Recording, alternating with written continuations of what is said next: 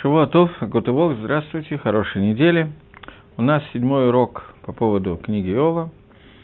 В прошлый раз мы остановились на, то, что, на том, что последний из ответов, который Иов дал э, своим друзьям, заключался в том, что он сказал известную проблему о том, что если мы говорим о Творце, который руководит миром, Башгаха протит частным влиянием и так далее, то Всевышний, который создал человека и знает все замыслы человека, и знает все, что произойдет с человеком и так далее, как может быть, что он наказывает человека за те оверот, которые он сделал, за те преступления, которые он сделал, хотя, в принципе, знание Всевышнего исключает свободу выбора человека, и мы сказали, что Иов коснулся проблемы, известной проблемы свободы выбора, как она согласуется с тем, что Творец знает абсолютно все и знает будущее.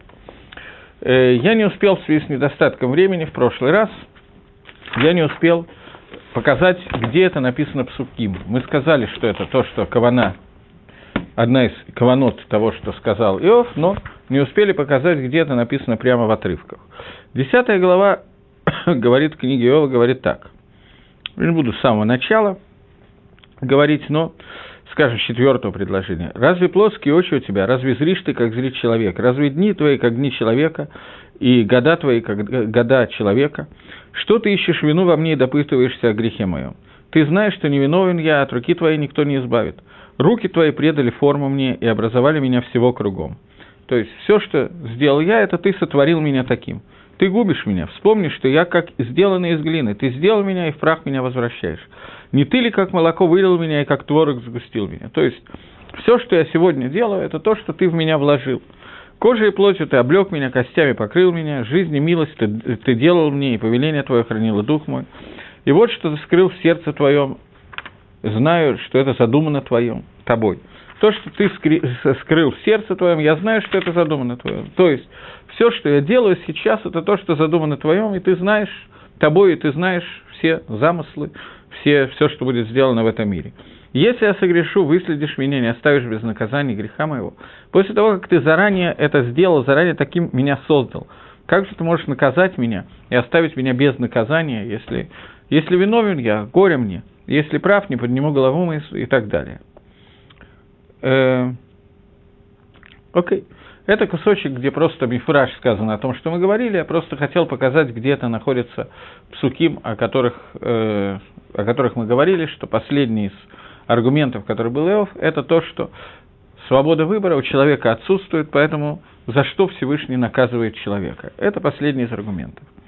Сейчас, после того, как окончился спор между двумя друзьями Иова и Иовом, есть третий по имени Цафар, который говорит свое свои слова утешения. Ими мы займемся на этом уроке. Вначале я прочитаю текст, потому что я потом боюсь, что я забуду это сделать. Отвечал Савар на, Амитя... на Амитянин и сказал, разве... Да.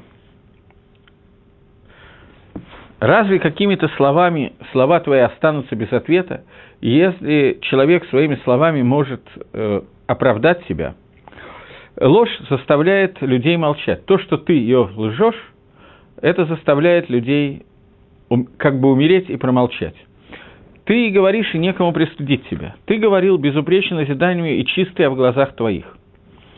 То есть, ты говорил о том, что авейра у тебя нету, и наказание, которое ты получил, ты получил без авейрот, без причины, без хета, без какого-то хисарона, изъяна и так далее. И это, как вы помните, что это было принято друзьями Иова, и, он, и они дальше начали обсуждать, что бывает наказание, которое Всевышний посылает без какой-то авейры, и это наказание для будущего. И на это Иов ответил о том, о чем мы говорили на прошлом уроке. И говорил ты безупречно назидание мое и чистое в глазах твоих. Но если бы заговорил Всевышний отверз уста свои для тебя, и известил тебе тайны премудрости, ибо мудрость разнообразна, и знай, что предел бы забвению Бог некоторые из грехов, предал бы забвению Всевышний некоторых из грехов своих. Одну секундочку. Так.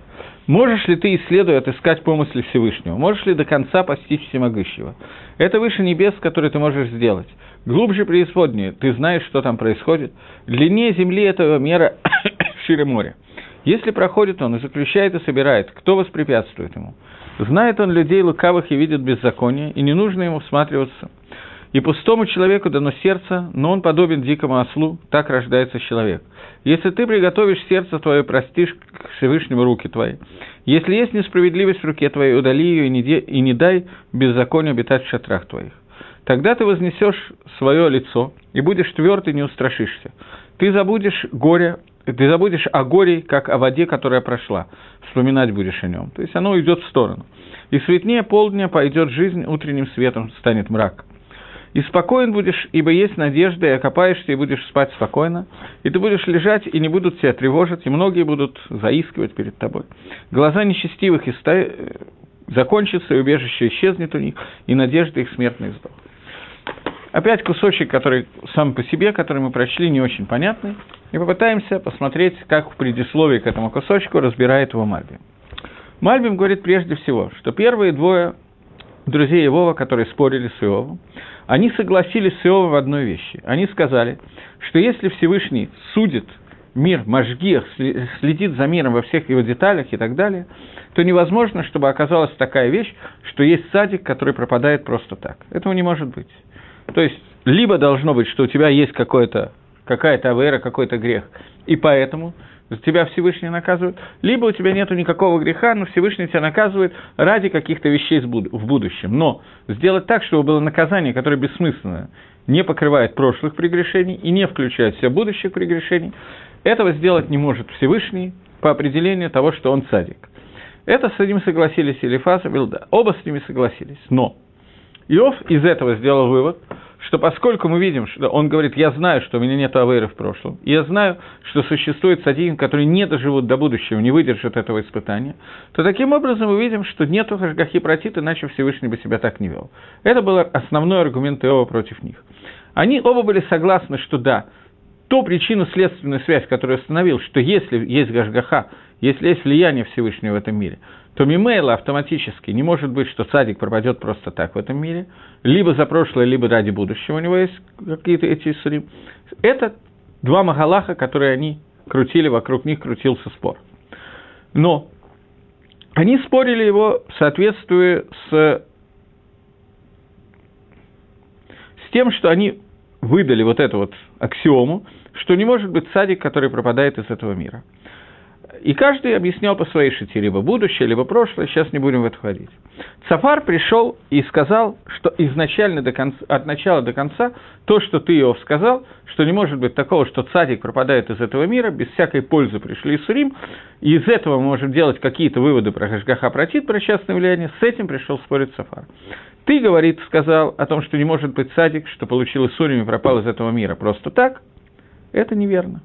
По мнению Цафара, Несмотря на то, что Всевышний следит за, этими, за этим миром и следит за каждой деталью этого мира, тем не менее, возможна ситуация, что есть садик, стопроцентный праведник, у которого нет ни одной авейры, и он пропадает через Исурим, через несчастья, которые творятся в этом мире, пропадает без какого-то толку ни для прошлого, ни для будущего. Это да, возможно, и это не сатер, это не является противоречием к тому, что Всевышний следит за этим миром, и Машгиах Боба Ашгаха Пратита следит за, за каждой деталью этого мира.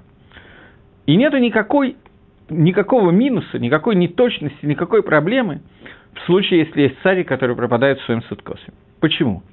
Потому что это можно объяснить с помощью такого исследования, что Гашгоха Всевышнего раскрывается, можно ее раскрыть в виде двух восприятий.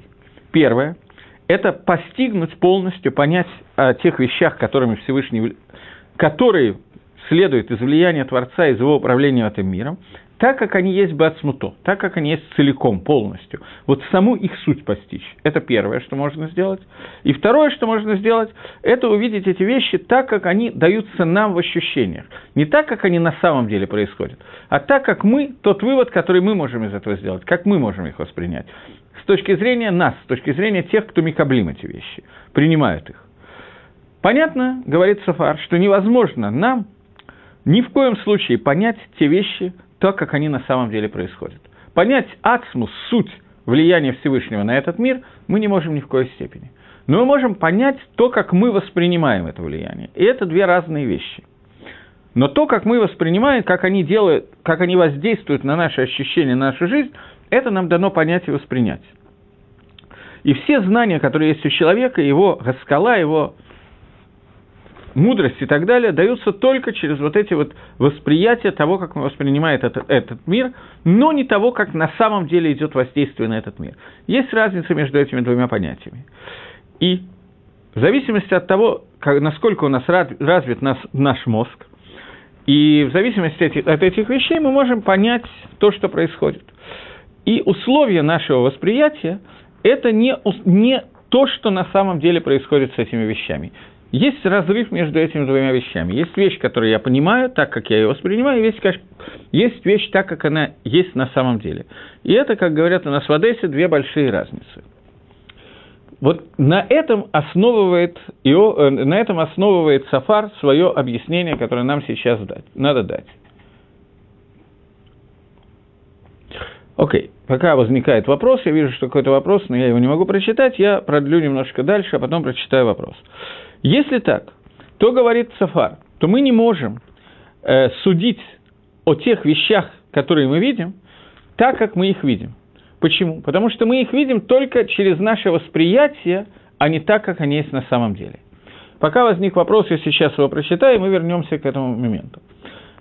Говорит Мидраш Раба, сказал Раби Хи от имени Раби Симая, на том совещании у фараона присутствовали трое, Белам и трое Иов. Белам дал совет убивать евреев, был убит. Иов промолчал, был сожжен на чашке страдания. И Тро убежал из того, что его сыновья э, восседали в Лешкада Гезит, то есть в Сангедрине.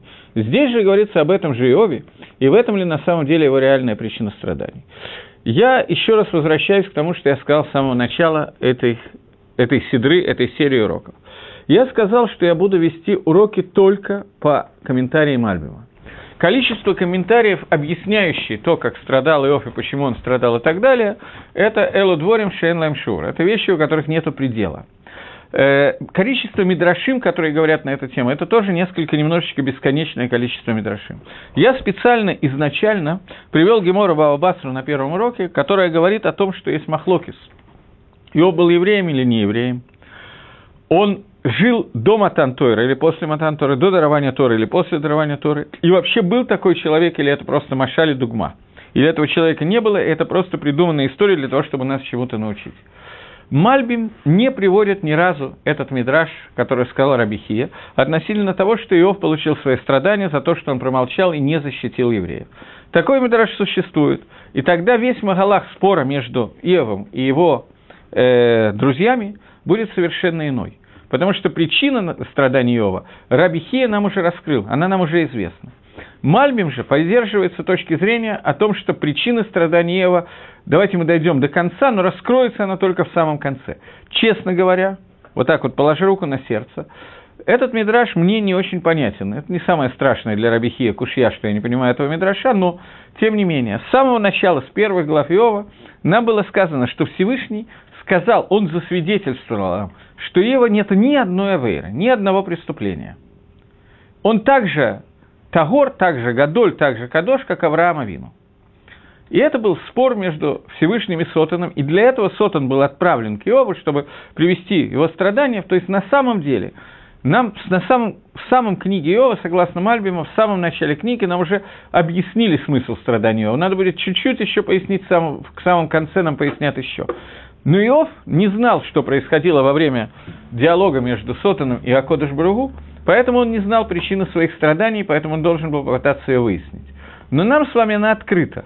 Согласно тому, как Мальбим объясняет, и я не знаю, как можно объяснить иначе это место, поэтому я не знаю, как этот мидраж согласуется с вот этим вот местом, первой и второй главой Иова, где сказано, что Всевышний нам сказал, что Иова нет никаких, страд... никаких авирот наказания, которые ему придут, они не придут за те преступления, которые он сделал. Поэтому я иду по Магалаху Мальбима сейчас, потому что по любому другому Магалаху будет совершенно иначе. Малах Мальбима считается в книге Иова самый такой гешмак, самый вкусный, самый красивый, самый интересный, поэтому я выбрал его. Но, тем не менее, я не знаю, как Мальбим разбирается с этим Мидрашом. Бепаштус, он считает, что этого Мидраша нету.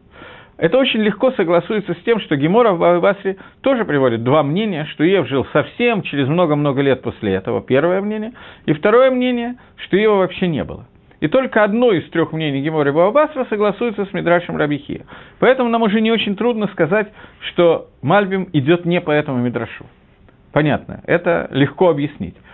Не исключено, что, несмотря на этот мидраж, Магалах Мальбима тоже можно объяснить.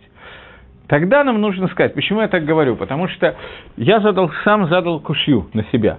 Как этот мидраж, который привел нам Рафицкак, согласуется с тем, что в начале книги Иова сказано, что Иов получает наказание без причины, что Акодыш Бару говорит, что у него нет авейра, за который его надо наказать. Тем не менее, Мидраж говорит, что Иов был осужден за то, что он промолчал. Как это согласуется с этой фразой? Это царихи Юн некоторые. Это кушья на Мидраш, не кушья на книгу Иова, потому что в Иове написан диалог между Акодыш Баругу и Памфлей, которая там была, ангелами, которые там были и так далее. Тем не менее, Рабихия, понятно, что от имени Раби Симая нашел, как объяснить этот посук из Иова. И он объясняет это. Я могу какие-то свои объяснения сказать. Я не читал, как он их объясняет.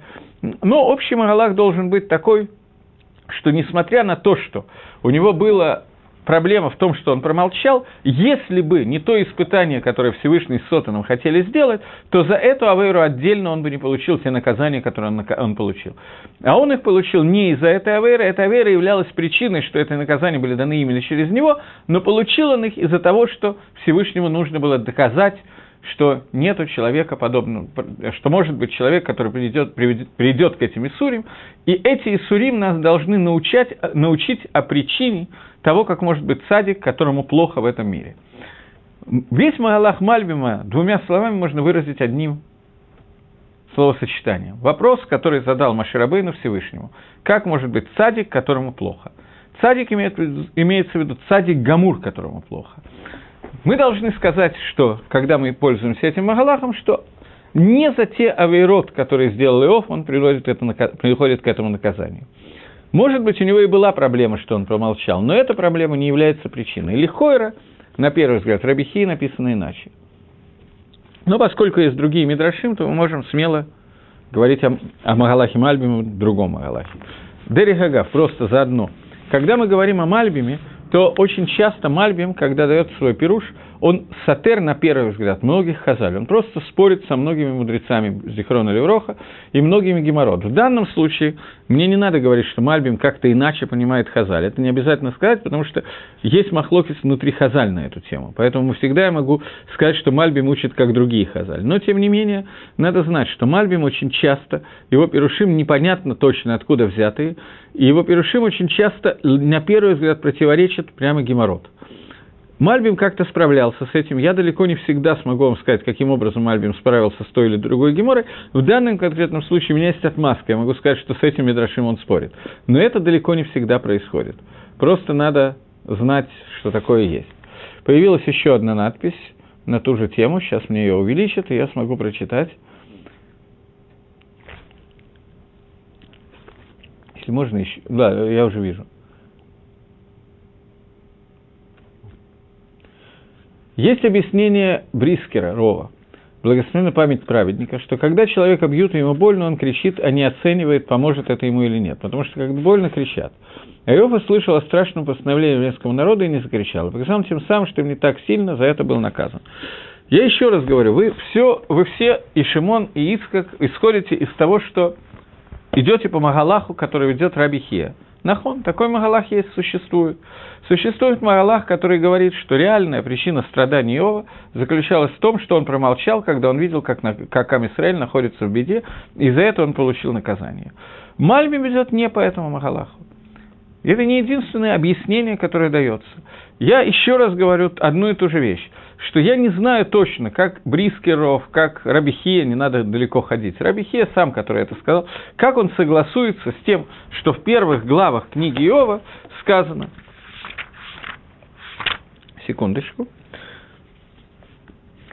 был человек в земле Уциов, им, э, имя его, и был человек непорочен, справедлив и удалился от зла. И так далее, и так далее, и так далее – После этого и был день, когда пришли сыны Божьи предстать перед Гашемом, и пришел между ними Сотан, и сказал Всевышний Сотан, откуда ты пришел, и отвечал он, э, бродил по земле и рассказывал, и сказал Господь, обратил ли ты внимание на раба моего Иова, что нет подобного на земле, человек он непорочный справедливый, и удаляющегося от зла. На это ответил Сотер, что ты оградил кругом его и дом его, и все, что есть у него, и так далее. Но простри руку твою и коснись его, и клянусь перед лицом твоим, что хулить он станет. То есть здесь нам сказано, что до сих пор ни Сотан, ни Всевышний не считают, что были причины наказывать Иова. Сотан считает, что мы можем проверить его, и ты увидишь, что если ему станет плохо, он, он будет плохо говорить, и на первый взгляд так и написано в книге Иова, что он таки не выдержал, отрицал Гашкоха Протис, Пхерахавшит, частное влияние, отрезал свободу выбора после того, как ему стало плохо. Но до сих пор написано здесь прямо мифураж, что у него не было причин для того, чтобы его наказали. Я знаю, что Рабихия говорит не так, как я, и Бриский Рог говорит не так, как я. И эти объяснения известны и очень понятные. Но если учесть эти объяснения, то мне непонятно не только Магалах Мальбима. Магалах Мальбима я могу сказать, что он халек на Бриский Рова и не придерживается Мидраша Рабихи, это мухрах, это мы обязаны сказать. Но мне более того, мне непонятно все диалоги, которые происходят между Иовом и его друзьями. Поэтому я сказал, что из всего, что я видел, я, не, может быть, не самый большой специалист, но из всего, что я видел, самое красивое объяснение дает Мальбим, потому что он объясняет, пытается сказать, что книга Иова является ответом на вопрос Маширабейну, как может быть садик, стопроцентный садик, которому не должны быть никакие наказания за те оверот, которые он сделал. И тем не менее ему есть. Человек, у которого нету ни одной аверы, и в будущем он не получит из этого тикуна, и тем не менее есть. Первые двое объясняли, что этого действительно не может быть. Теперь нам надо узнать, как объясняет Сафар. Он исходит из новой предпосылки. Он приходит с новым и говорит, вы, все трое, Иов, и двое утешителях первых, говорили о том, что Всевышний – который руководит миром, Бахашгаха протит частным влиянием на этот мир, не может такое быть, чтобы он сделал такие действия, в результате которой цадик получит Исурим и погибнет, уйдет из этого мира, не получив никакого тикуна, поскольку в этом случае есть бгия, есть бгам, есть изъян в праведности, в понятии цедек шельгашем. На это пришел Цафар сказать, и сказал, э, двое друзей объясняли, один объяснял, по своей шите, другой по своей шите. Один объяснял, что наверняка у тебя были какие-то авирот, и это лихара так, как говорил Раби Хия, что были какие-то авирот, которые были у Иова, за это он получил наказание. Другой исходил из другой шиты и говорил, другая точка зрения говорил, что наверняка это нужно для того, чтобы сделать тикун, какие-то исправления для будущего и так далее. Это то, для чего Всевышний это делает, но нельзя сказать, что Всевышний делает это просто так. Иов отвечал на это, что нет, так можно сказать. Я точно знаю, что у меня не было ни одной авейры, и Бепаштус он отрицал, он был халек на Рабихе, он мог ошибаться, но тем не менее. И э, потом, то есть Аверот в прошлом у меня не было, в будущем мы видим, что есть садинки, которые не доживают до будущего. Просто из-за Исурим они умирают и не могут дожить до будущего. И значит, мы видим, что есть такое понятие, как цадик, цадик который авет мингалам, цадик, который исчезает из мира. И нету никакой причины, по которой Хашем приводит эти Исурим. И значит, нету Гашгоха против, а все это идет Бамарехет Мазалот. Просто судьба. Бессмысленная вещь. Это Таанот были Иова. На это пришел Сафар и сказал, что не только ты, Иов, не прав, но вы двое тоже не правы. Вы исходите из предпосылки, что не может быть садика, который посредством Исурим погибает из мира, если существует понятие Ашкага протит, частное влияние. Кто вам это сказал, он говорит. Откуда вы это взяли? Вы это взяли из предпосылки, что вы понимаете замыслы Всевышнего, понимаете, что творится в этом мире. Понять то, что творится, можно двумя способами. Есть два способа понимания. Способ понимания, когда я понимаю эцем гадавар, суть того, что происходит. И способ понимания, когда мне дают, я понимаю свои ощущения того, что происходит. Эти две вещи, как говорят у нас в Одессе, две большие разницы. Человек не может технически понять эцем, гадавар, то, что исходит от Творца. Все, что исходит от Творца, оно для нас, эцем, суть его, нам всегда останется неизвестным и непонятным. Что нам да понятно – нам понятнее наши хушим, наши ощущения, наше понимание того, что происходит, но не больше. Поэтому мы не можем судить о тех вещах так, как они происходят бээцем, по сути своей, а только в соответствии с нашим ощущением, которое нашим яхосом, нашим чувством и так далее, которые у нас есть для того, чтобы внешние ощущения, которые у нас существуют, и в соответствии с теми тнаим, с теми условиями, которых эти ощущения появились вместе и во времени и так далее. И не можем сказать, что это истинное понимание. Окей. Э, я не буду дословно читать, потому что я вижу, что я много говорил, у меня становится мало времени. Одну секундочку. Поэтому, в соответствии с нашим гасагой, с нашим постижением тех ощущений, которые у нас есть внешних, э, нам кажется, что это будет Эвель, что это будет совершенно непонятная вещь, противоречащая циткусу, праведности Всевышнего, если такое окажется, что есть садик, который пропадает из этого мира. Но на самом деле совершенно не обязательно, что это так. Это так только в соответствии с нашими ощущениями. Почему? Потому что есть два понятия. Есть садик и есть овет. Есть праведник и есть тот, кто теряется из этого мира. И оба эти ощущения, и эти оба понятия, которые мы вводим, мы о них судим и разбираем их только с нашей с точки зрения, которому, которая для нас кажется мухрах, стопроцентно правильной, на ответ, соответствии с нашим восприятием, но не больше. Если мы видим человека, который... Начнем с садика, говорит Мальби. Мы видим человека, который устраняется от плохого и делает хорошее. Этот садик, сур мирава асатов, как написано в Дгилем, это человек праведный. И тогда нам кажется бэхрех, стопроцентным обязательной вещью, что этот человек должен получить награду, а не получать наказание. Если он получает наказание, и от этого наказание исчезает, то нам кажется это противоречащим здравому смыслу. И из этого ты, Иов, пришел к тому, что нету Гашгоха протис. И вы двое, друзей Иова, пришли в общем к тому же самому. Вы только сказали, что это неверно, что ты Иов неправильно понял. Не может садик исчезнуть, не может быть, чтобы не было причины и так далее. Но если бы садик мог исчезнуть, и причины не было, вы были бы согласны с Иовом, что это означает, что нету Гашгаха протит. Я говорю, нет. Просто мы с вами, человеки, люди – с большой, а лучше с маленькой буквы, неправильно понимаем, что такое понятие цадик. Мы понимаем, что человек, который ушел от добра, от зла и делает добро, это и есть цадик. Дерри Рогав. В этом месте Мальбим немножечко халек на меня. Я думал, смухлевать и не сказать это, но Мальбим говорит, что это лучше всего, эта точка зрения, проходит с той точки зрения Гемора, что Иов жил до дарования Торы. А я сказал, что лучше всего это Мальбим, весь Магалах Мальбим проходит, если сказать, что это было после дарования Торы, это не тот, про кого говорил Рабихия. Э, э, Мальбим не говорит, что это тот, про кого говорит Рабихе, Рабихе он нигде не приводит. Но он говорит, что это хорошо согласуется, лучше всего.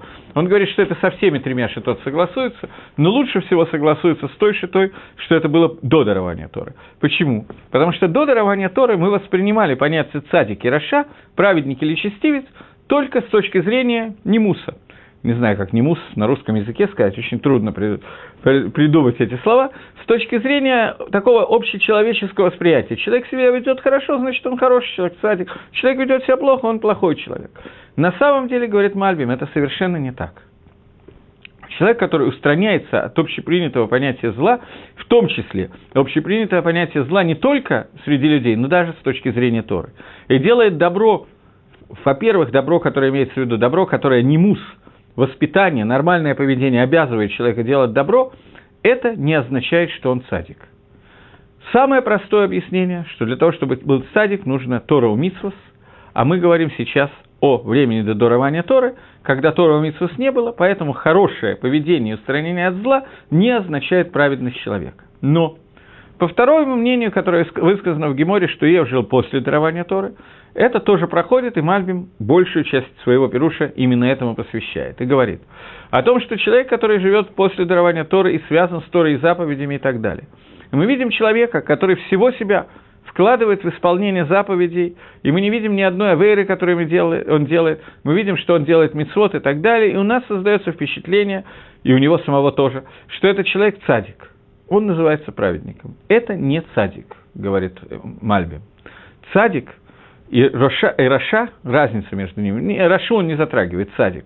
Это человек, который делает то, для чего он создан, в соответствии с теми возможностями, которые вложены в этого человека при его творении, и в соответствии с теми возможностями, которые он должен реализовать. Если человек делает много мицвод и так далее, но не делает те мицвод, ради которых он создал, не достигает той мадреги, того уровня, на который, которого он должен достичь, то это не называется, что этот человек цадик. Что он хочет сказать Мальбим в этом месте? Он говорит, что слова Цафара связаны с тем, что вы утверждаете, что человек, который мы видим, что он цадик, и он пропадает из этого мира через Исурим, это доказательство того, что нету Рашгахи. Вы только, вы двое, которые спорите с Ивом, вы двое друзей, спорящих с Ивом, утверждаете, что этого не может быть. Ев утверждает, что это может быть. Поэтому Ев приходит к тому, что Ажгахи нету, вы к этому не приходите. Я говорю Йотер, гораздо Йотер, гораздо больше этого. Я говорю, что сам факт того, что мы видим цадика, который исчезает из мира, не говорит ни о чем. Почему? Потому что мы видим все с нашей точки зрения. Мы не видим это с точки зрения Всевышнего. С нашей точки зрения этот человек, начинаем с первого пункта. Первый пункт – цадик, второй пункт пропадает. Первый пункт – цадик. Мы видим, что человек является цадиком. Мы не знаем, что такое цадик. Что такое цадик, может служить только, э, судить только Творец мира. Мы не находимся на том уровне, мы видим только внешние проявления каких-то вещей. Каким образом мы их видим? Мы их видим очень на простом примере. Мы видим, что человек делает хорошие вещи, делает мицвод, не делает авирот. Но человек создан для того, чтобы быть на определенной мадреге, на определенном уровне, ради которого Творец его создал. И никто из нас не может судить даже про себя, я не говорю про кого-то другого, находится он там, где ему нужно быть или нет. Поскольку мы не знаем, что в него вложил Всевышний, возьмем это такое на мистическом объяснении, Мальбим не стал в это входить, потому что ему показалось это очень простым, но другие комментаторы не, не здесь, в других местах в это входят, особенно любят хасидские комментаторы говорить на эту тему, о том, что человек, который дается, его, который создан в нашем мире, его душа, каждая из душ каждого человека приходит из какого-то определенного места. И в зависимости от того места, из которого она пришла, в зависимости от этого он должен совершить определенную авойду, службу, для которой он создан. На простом языке он должен находиться на той мадреге, на той ступени в этом мире, для которого он был создан, из которого пришла его нефиш, его душа в этот мир – Поскольку человек этого технически знать не может, поэтому мы можем смотреть на какого-то человека и думать, что этот человек праведник, и думать про самого себя, что мы праведники, поскольку мы даже примерно не представляем, ради чего и для чего и с какими потенциальными возможностями мы были созданы. Известная история про одного из известных, известных хасидских рабоним. Были два брата, Рабзюси и Раби Элимелах, известные люди очень. Раби Зюси как-то сказал своим ученикам, что очень удачно, что Всевышний не создал меня Маширабейную. Ученики сказали Рэбе, что ты имеешь в виду? Он сказал, что если бы Хашему нужен был еще один Маширабейн, он его создал бы. Но ему почему-то потребовался маленький Рэбзюся. И он создал именно его. когда меня будут судить в Аламаба, в будущем мире, получу я Ганеда, но получу Геном, меня никто не накажет за то, что я не стал Маширабейну. Но меня накажут за то, что я не стал Рабзюсей. Для этого человек должен знать, для чего он создан. Говорит нам Сафар, что ни один человек не знает, кто цадик, кто не цадик. Потому что он не знает, какие потенциальные возможности этого человека, в каких условиях он находится, для чего его Ашем создал, и цель его создания.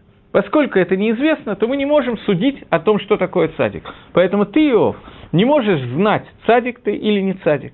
Это первый этап, против которого он спорит. Так то есть, другим словом, я зачитаю просто. Получается, что возможно, нарисованная такая возможность, что человек будет не ре видеться как цадик, в, окру... в, в ощущениях, которые даны в этом мире людям, и тем не менее он будет Раша в соответствии с тем, что он является на самом деле, по сути своей. Поскольку все, что мы ощущаем, видим и наблюдаем, это наше ощущение, наше восприятие, а не суть явлений. Потому что у нас нет никакой гасаги, никакого понимания про человека в соответствии с тем, что он находится по сути своей. Потому что то, что, он, то, что мы видим в его теле, тот хицаниют, та, та внешность, внешние проявления, которые мы видим, одежды, в которые он одет и так далее, которые огрушают человека, это, за всем этим скрывается душа человека, которая скрывается под телом, внутри этого тела. И нам никогда невозможно знать суть этой души, что оно такое, и какой тнай, какое условие для того, что он был садиком и Рашой у нас. После, ну, то он повторяет это много-много раз. Те, кто читал внутри Мальбима, знают, что он повторяет много-много раз. Это его привычка, и каждый раз он что-то вкладывает, но я уже пересказал основное. В связи с этим, э, ешь мицвод, которые нуждаются для того, чтобы легашлим эту, именно эту душу. Э, есть такая массойра, которая передается от имени Аризаля – Масора, которая известна очень, Кабол это Резаль, которая все знают, что Резаль очень много написал вещей, связанных с Гилгулем, с переселением душ. э, больше, чем Высоцкий про переселение душ написал. Высоцкий только одну песню, а он много книг. Так вот, в этих книгах Легавдель Аризаля, которые он посвятил переселению душ, есть такая вещь, которая приводится от имени Равхаим Виталя, от имени Аризаля, и дошла до нас о том, что каждая душа, которая создана в этом мире, спускается в этот мир, она должна пройти в этом мире за все свои рождения такое количество рождений, Дарихагав Лихойра, на первый взгляд, он халек в этом, Аризаль халек на, на Рамхале. Но мы не будем ходить в Махлоке с Рамхали, Аризаля, Бакабола относительно Гилгулим, это мы сегодня не будем входить, поскольку ничего не поймем.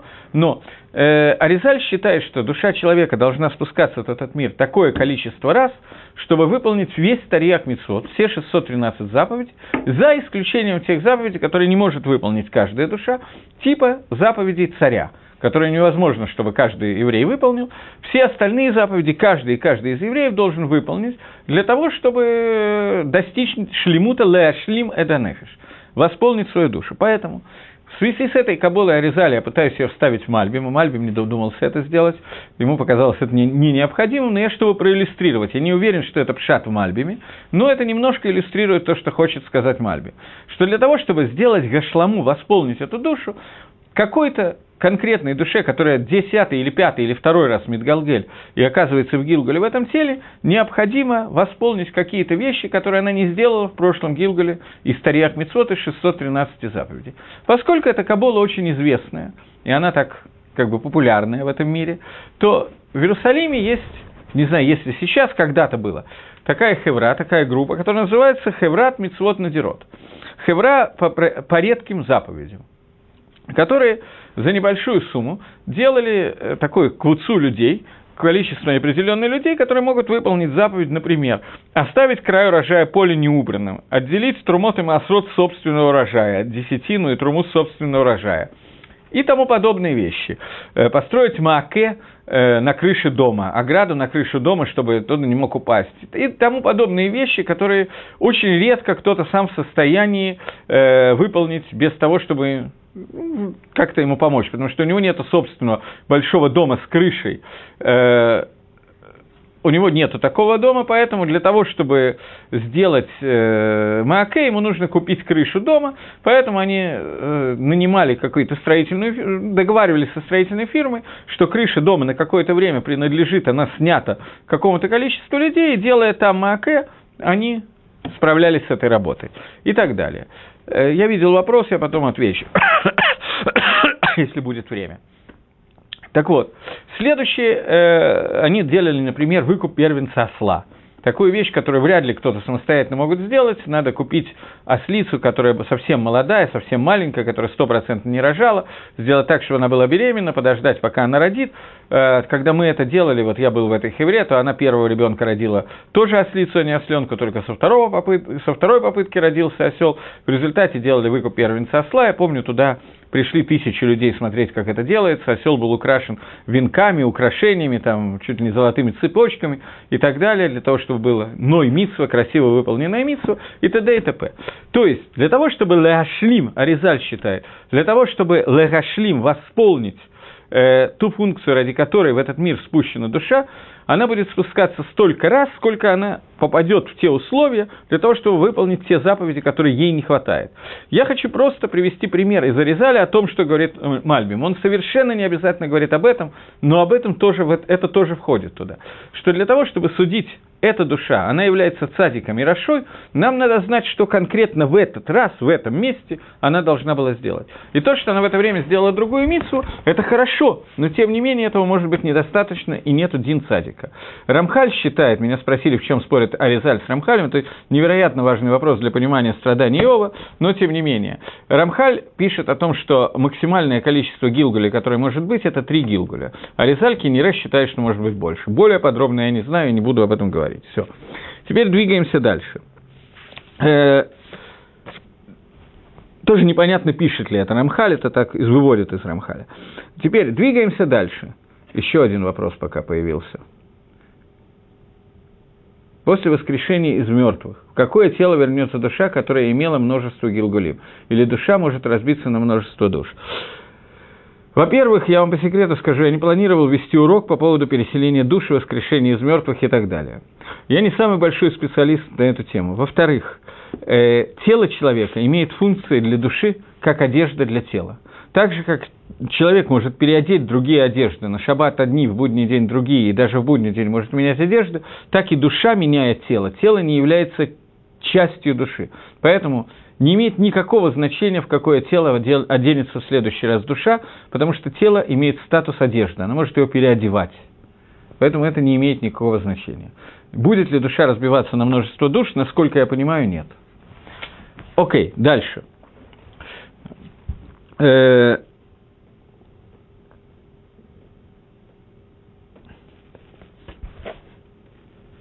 Таким образом, мы видим, пишет, пишет Мальби, что может оказаться, что несмотря на наше восприятие того, что происходит, оказывается, что данная душа не ешлима, не восполнила то, для чего она была создана, по, со своим законом и соответствуя с тем, что это полностью скрыто от нас, от любого человека. Поэтому человек может оказаться рошой в том плане, не в том плане, что он сделал какой, какие-то авироты, а в том плане, что он отказался леашлим от навшо, восполнить и доделать то, что ему надо было доделать в своей душе. И из-за этого Таама мы видим, что цадика может и Рашой называться совершенно не то, что мы приняли называть.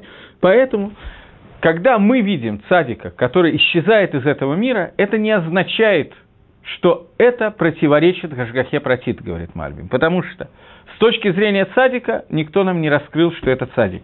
Наше восприятие отличается от восприятия Всевышнего.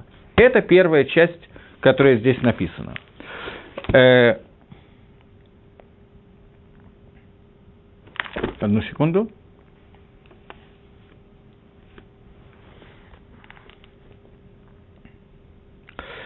Обратите внимание, как это говорит сам Иов, э, не Иов, сам Сафар – и отвечал Сафар и сказал, разве останется без ответа то, что вы говорите? Разве человек, который так много говорит, он прав? Ложь твоя заставляет людей молчать. И глумишься ты, и некому пристыдить тебя. И говорил ты безупречно создание мое, и чистое в глазах Всевышнего. Но если бы заговорил Бог и отверз бы уста свои для тебя, и взвестил бы тайны премудрости, ибо мудрость его разнообразна. То есть, Цавар говорит о том, что с твоей точки зрения, Йов, ты говоришь правду, ты цадик. И это заставило людей молчать, потому что они не видят контраргументов против этого. Но ты говоришь неверно, потому что ты говоришь «Мицад бен Адам» со стороны человека. Если бы заговорил Всевышний, раскрыл бы уста свои и возвестил бы тайны своей премудрости, то кто тебе сказал, что ты бы оказался цадиком, рашой, кем? Ты говоришь теми хушим, с теми ощущениями, которые мы, люди, можем воспринять. Всевышний судит с точки зрения своей, он видит давар бээцем, он видит суть этого явления. А наше восприятие его будет совершенно разное. И знай, что предел бы забвению Всевышнего некоторых из грехов твоих. Можешь ли отыскать и исследовать ты помыслы Всевышнего? Можешь ли ты до конца понять Всемогущего? Это выше небес. Что можешь сделать ты? Глубже преисподней, что знаешь ты? Понятно. Это то, о чем говорил сейчас Сафар. Длиннее земли мера этого и шире моря. Если проходит, он и заключает, и собирает, кто воспрепятствует ему. Теперь есть вторая часть. Мы, на этом мы закончили первую часть того, что сказал Сафар. Сейчас мы должны заня, заняться второй частью. До этого у меня появился новый вопрос. Получается, что ни про какого человека нельзя сказать, что он садик. Про человека можно сказать, что он садик с точки зрения человека. Мы можем сказать, что этот человек не нарушает заповеди Торы и соблюдает заповеди Торы, что он хорошо относится к людям и так далее. В этом плане он садик.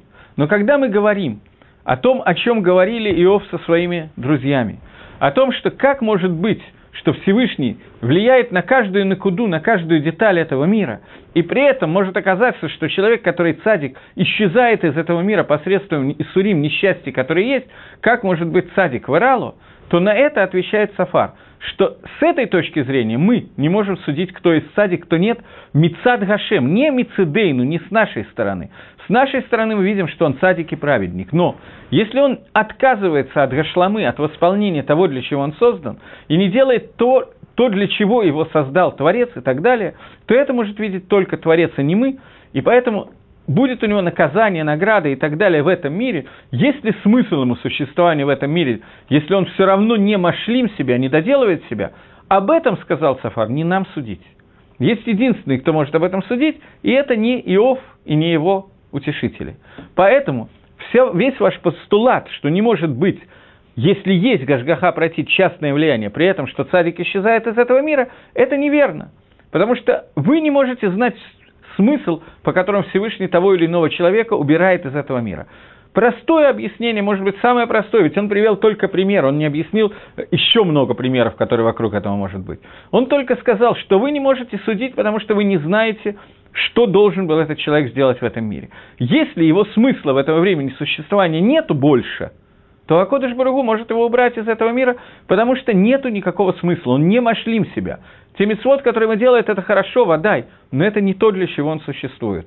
Поэтому может оказаться человек, которого ты видишь как цадик, и он уходит из этого мира, и меабет без смысла с твоей стороны. Потому что ты не видишь, для чего он был с самого начала создан в этом мире. Сейчас мы говорим про цадика с этой точки зрения. Обычно, когда мы употребляем слово цадик, мы употребляем его не так, как употребляет Сапар, а либо де Мальбим, по мнению Мальбима. Мы говорим, что цадик – это человек, который не нарушает заповеди и, наоборот, делает митцвот. Этот человек называется цадик. Но при этом, когда мы видим какие-то вещи, которые с ним происходят, говорит Сафар, то ты можешь не знать, из-за чего они с ним происходят. Это не сатер, он говорит очень, много, очень серьезную вещь. Это не сатер, это не является противоречием тому, что он цадик. Ведь у нас с самого начала стоял вопрос, который поставил Машир Абейну. Цафар начинает отвечать на этот вопрос. Они все пытались ответить. Но все предыдущие ответы Цафар отказывается от них, потому что Иов победил своих, э, как их сказать, спорщиков, которые с ними спорили, и сказал, что все их аргументы неверные. И тогда Цафар говорит, да, их аргументы неверные. Может оказаться цадик в Иралу, праведник, которому плохо, по, по нескольким причинам. Первая причина. Во-первых, мы не знаем, что такое Ра, но это во-вторых, мы до него не дошли, и не знаю, дойдем ли сегодня, я планировал намного больше пройти. А первая причина состоит в том, что то, что мы называем цадик, это не цадик, это не обязательно называется цадик. Не потому, что мы думаем, что он цадик, а на самом деле он раша. Не в этом дело. В том, что с точки зрения наших восприятий, вода и он цадик.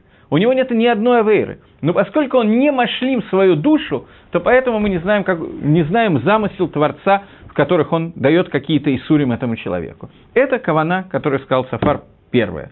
Я зачитал, чтобы показать, где это написано в, э, прямо в тексте. «Если бы заговорил Всевышний и раскрыл свои уста, и возвестил бы тебе тайны премудрости, ибо мудрость разнообразна, ты видишь односторонне, ты видишь только со своим хушим, со своими ощущениями. У Всевышнего он видит беэцем, и он видит суть явления. И суть явления – это не то, что ты видишь, и ты никогда его не можешь увидеть, ты человек. И знай, что предел бы забвения Всевышнего некоторые из грехов своих. Всевышний бы, на какие-то грехи ему не, не так важны. Ты думаешь, что эти грехи, это является то, что является ключевым, чтобы сказать, что Раша, может быть, не на это бы обратил внимание Всевышний.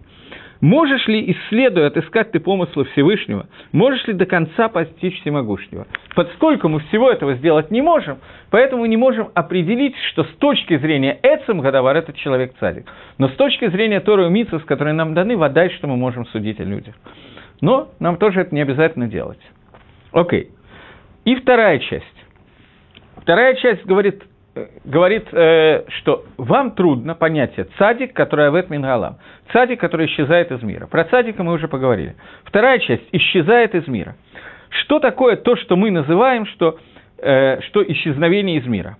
Мы называем исчезновением из мира тело, которое мы ощущаем и видим и так далее. Э, то есть у нас есть засага, объяснение, понимание и восприятие только тех вещей, которые мы через свои чувства и ощущения воспринимаем легавдиль, легавдиль, как сказал когда-то, я не знаю, кто меня слушает, какого возраста люди и так далее, когда-то в институте нас за, заставляли учить наизусть определение товарища Ленина, что такое материя. Материя – это объективная реальность, данная нам в ощущении.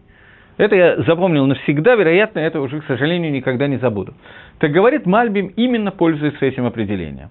Он говорит о том, что кто мы такие, чтобы судить о том, что такое лаабет, потерять, исчезнуть. Мы воспринимаем любое существование через ощущения, которые у нас есть. А на самом деле, может быть, что это только часть, внешняя часть, часть ощущений, данные нам, пропадает в человека. А суть этого человека, его существования, может быть, оно в его душе, в его внутренности, остается без изменений, и оно, наоборот, посредством того, что нам кажется, что человек исчезает, может быть, оно, наоборот, мечталемит, оно, наоборот, становится более шалем, более полным и так далее.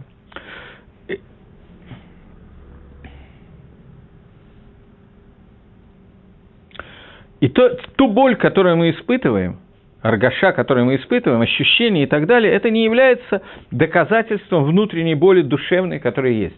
То есть, когда человеку наступают на ноги, или он порезался и так далее, то это не означает, что эта боль ощущает не только тело, но и душа человека. И он пишет о том, что многие философы все время говорят о том, что существует более духовный мир и так далее, в нем есть другие ощущения, и то, что здесь является това, там называется ра, то, что здесь хорошо, там плохо, и наоборот.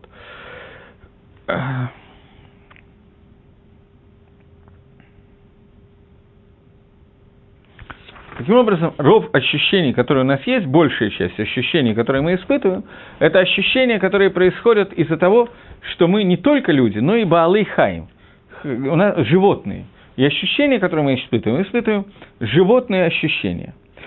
А в то время, как на самом деле есть еще ощущение Адама, человека, которое связано с душой. И этого мы сегодня ощущать, к сожалению, не можем. Если так, то получается, что понятие добро и зло, которое находится у человека, э, есть разница между том, тем, оно исходит от Адама, от человека, или оно, оно относится к телу человека и к его животной части. И тогда то, что мы видим, какую-то вещь, которая исчезает, то исчезает только телесная оболочка, исчезает только внешняя часть. Что происходит в это время с душой – мы не можем судить, говорит Сафар. Может быть, наоборот, то, что происходит во время, когда человек исчезает из этого мира, то есть тело его умирает из этого мира, и оно мучается и так далее, может оказаться, что это и является тем, что является наиболее полным восполнением души, то есть то, для чего этот человек был изначально создан в этом мире.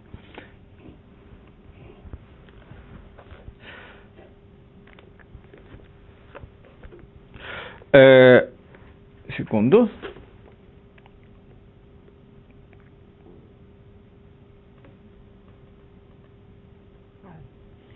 И это кусочки, которые можно увидеть тоже в нескольких псухим, которые мы уже читали, но я еще раз прочту. Начиная с 15-го посука, он пишет. «Когда вознесешь ты беспорочное лицо твое, и будешь тверд и не устрашишься, так забудешь ты горе, как о воде, что прошла, вспоминать будешь о нем. И светнее полдня пойдет жизнь утренним светом, станет мрак.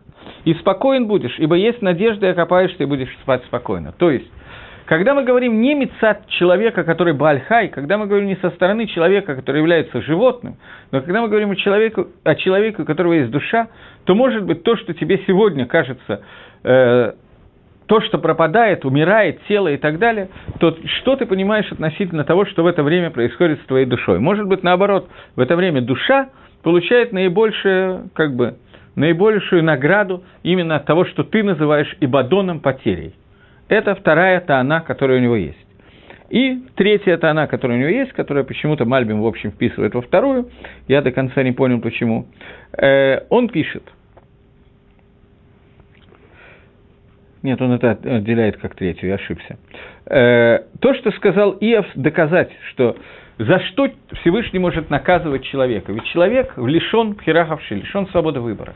Поскольку свобода выбора, которая есть у человека, она опровергается тем, что мы утверждаем о том, что Всевышний, Он все может, все знает, все умеет и так далее.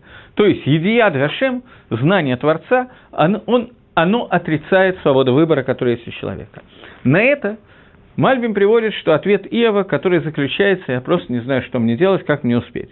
На это говорит Мальбим, что Иов приводит Раю, не Иов, извините, Сафар, приводит Раю точно кусочек из книги Рамбама Ареуна Вахим, когда Рамбам отвечает на вопрос, как согласуется свобода выбора с э, знаниями Творца о том, что произойдет. Он говорит о том, что существует пять различий между понятиями знания человека и знания Всевышнего – эти пять различий сформулированы Рамбовым, те, кто хочет, хотят посмотреть, они сформулированы в третьей части Вареновихим, 20 главе.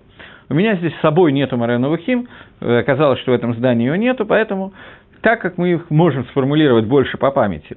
Первое, он говорит, что У Всевышнего есть одно единое знание, а у человека эти знания касаются каждого конкретного элемента. Об этом он знает это, об этом это, об этом то и так далее. То есть знание человека всегда связано с объектом, о котором мы говорим. Знание Всевышнего, оно не делится, как Всевышний не единый неделим, так и его знание единое и неделимое. Второе, очень трудное понятие, которое говорит, что знание Всевышнего, оно связано с гейдером, с вакуумом, с отсутствием всего. Знание человека всегда базируется на том, о чем я говорю. Вот присутствует какой-то мециют, какая-то вещь, по этой вещи у меня, к этой вещи у меня относится мое знание. Знание Всевышнего, оно не только единое и неделимое, оно существует в независимости от существования всего остального. Потому что Всевышний существовал и будет существовать, был, есть и будет всегда. И его знание о себе, оно существовало всегда, поэтому, вне зависимости от творений и всего, что существует, создано, или неважно сейчас каких деталей, о чем идет речь, вне зависимости от всего этого, его знание существует афилу бейдер, даже когда нету ничего, поскольку Творец есть всегда. Это вторая часть. Третья часть, что знание Всевышнего включает в себя то, в чем нету тахлита. Обычно человеческое знание, оно связано с какой-то целью. Я иду к какому-то результату, и мое знание зависит от этого результата. Если я не иду сам к результату, я вижу, что эта вещь создана для того-то и того-то. Это стул, на нем сидят, это стол, за ним едят, и так далее, и так далее. Это знание человека. Знание Всевышнего, поскольку сам Гакодыш Бругу, он бли, тахлит, у него нет цели, он бесцельный, его цель непостижима он вечный, поэтому цель, она имеет в виду какой-то конечный результат, в отличие от Всевышнего. Поэтому знание его, оно тоже болит тахлит, оно тоже без цели. И э, четвертое, не последнее, это то, что знание Всевышнего, вещи, которые в будущем будут лит хадеш, обновляться и получать какие-то новые результаты, оно не Михаев, оно не обязывает, чтобы эта вещь была из, э, известна, э, то есть оно не является противоречием тому возможностям, тому, чтобы это осталось, остались законы природы, которые к этому ведут, и какие-то возможности и выбор. То есть, знание Всевышнего, которое включает знание любого итхадшута, любого обновления, которое произойдет, когда бы оно ни произошло, оно ни в коей степени не, вклю... не исключает возможность каких-то действий, изменений законов природы, законов вне природы и так далее, и так далее. И, наконец, последнее. Знание Всевышнего не изменяется в зависимости от того, как изменяется мир и изменяются какие-то вещи, которые были и так далее. И это знание, оно было до того, как эти вещи случились, и будет после того, как они случились. Это пять отличий, которые существуют между знаниями, понятием знаниями Творца и понятиями знания Всевышнего. На основании этих пяти различий, которые указал Рамбом, говорит Сафар – Понятно, что Сафар не читал Рамба Мора Наухим, так мне почему-то кажется, но при этом Мальбим утверждает, что он базируется на этих пяти вещах, на, которых, на тех же пяти вещах, на которых базируется Маль, э, Рамбом, и говорит, что на основании этих пяти вещей говорит Сафар, ты, Иов, утверждаешь, что если Всевышний все знает, то у нас не остается свобода выбора. Одно из определений различий знаний между знаниями человека и знаниями Творца – это то, что его знание, оно технически не мешает любым ивширует, которые есть у нас, любым возможностям, которые есть у нас. И какой бы итхадшут, какое-то обновление в этом мире не произошло, это обновление никак не повлияет на скорость поезда и никак не повлияет на нашу свободу выбора. А то, что ты не понимаешь, как это может произойти, потому что ты не понимаешь, что такое знание Творца, и никто другой этого тоже понять не может. Так же, как мы не можем постичь от смутошили Акодыш Баругу никогда не сможем постичь, что такое суть Всевышнего, также мы никогда не сможем постичь, что его знание. Но одна из аксиом этого знания – это то, что это знание не мешает свободе выбора, которая существует. Это то, что он говорит. И он говорит, где это сказано в наших кусочках, в нашем отрывке, он говорит, э, Десятый и одиннадцатый посук. Если проходит он и заключает и собирает, кто воспрепятствует ему? Ибо он знает людей лукавых и видит беззаконие, и не нужно ему всматриваться долго. То есть, эти псуким говорят о том, что Всевышний видит все, что произойдет, ему не нужно всматриваться. Он знает, что они выберут. Но при этом им никто не мешает быть лукавыми, как в русском переводе сказано, и никто не лишает их той свободы выбора, которая будет у них. Таким образом, Сафар отвечает на все таанот, которые были Иова, новым Агалахом, который мы сейчас сказали. Следующая глава посвящена тому, как Иов будет спорить с ним. Какие аргументы есть, контраргументы Иова против того, что сказал Цафар. Этим мы займемся уже в следующий раз. Всего доброго, до свидания.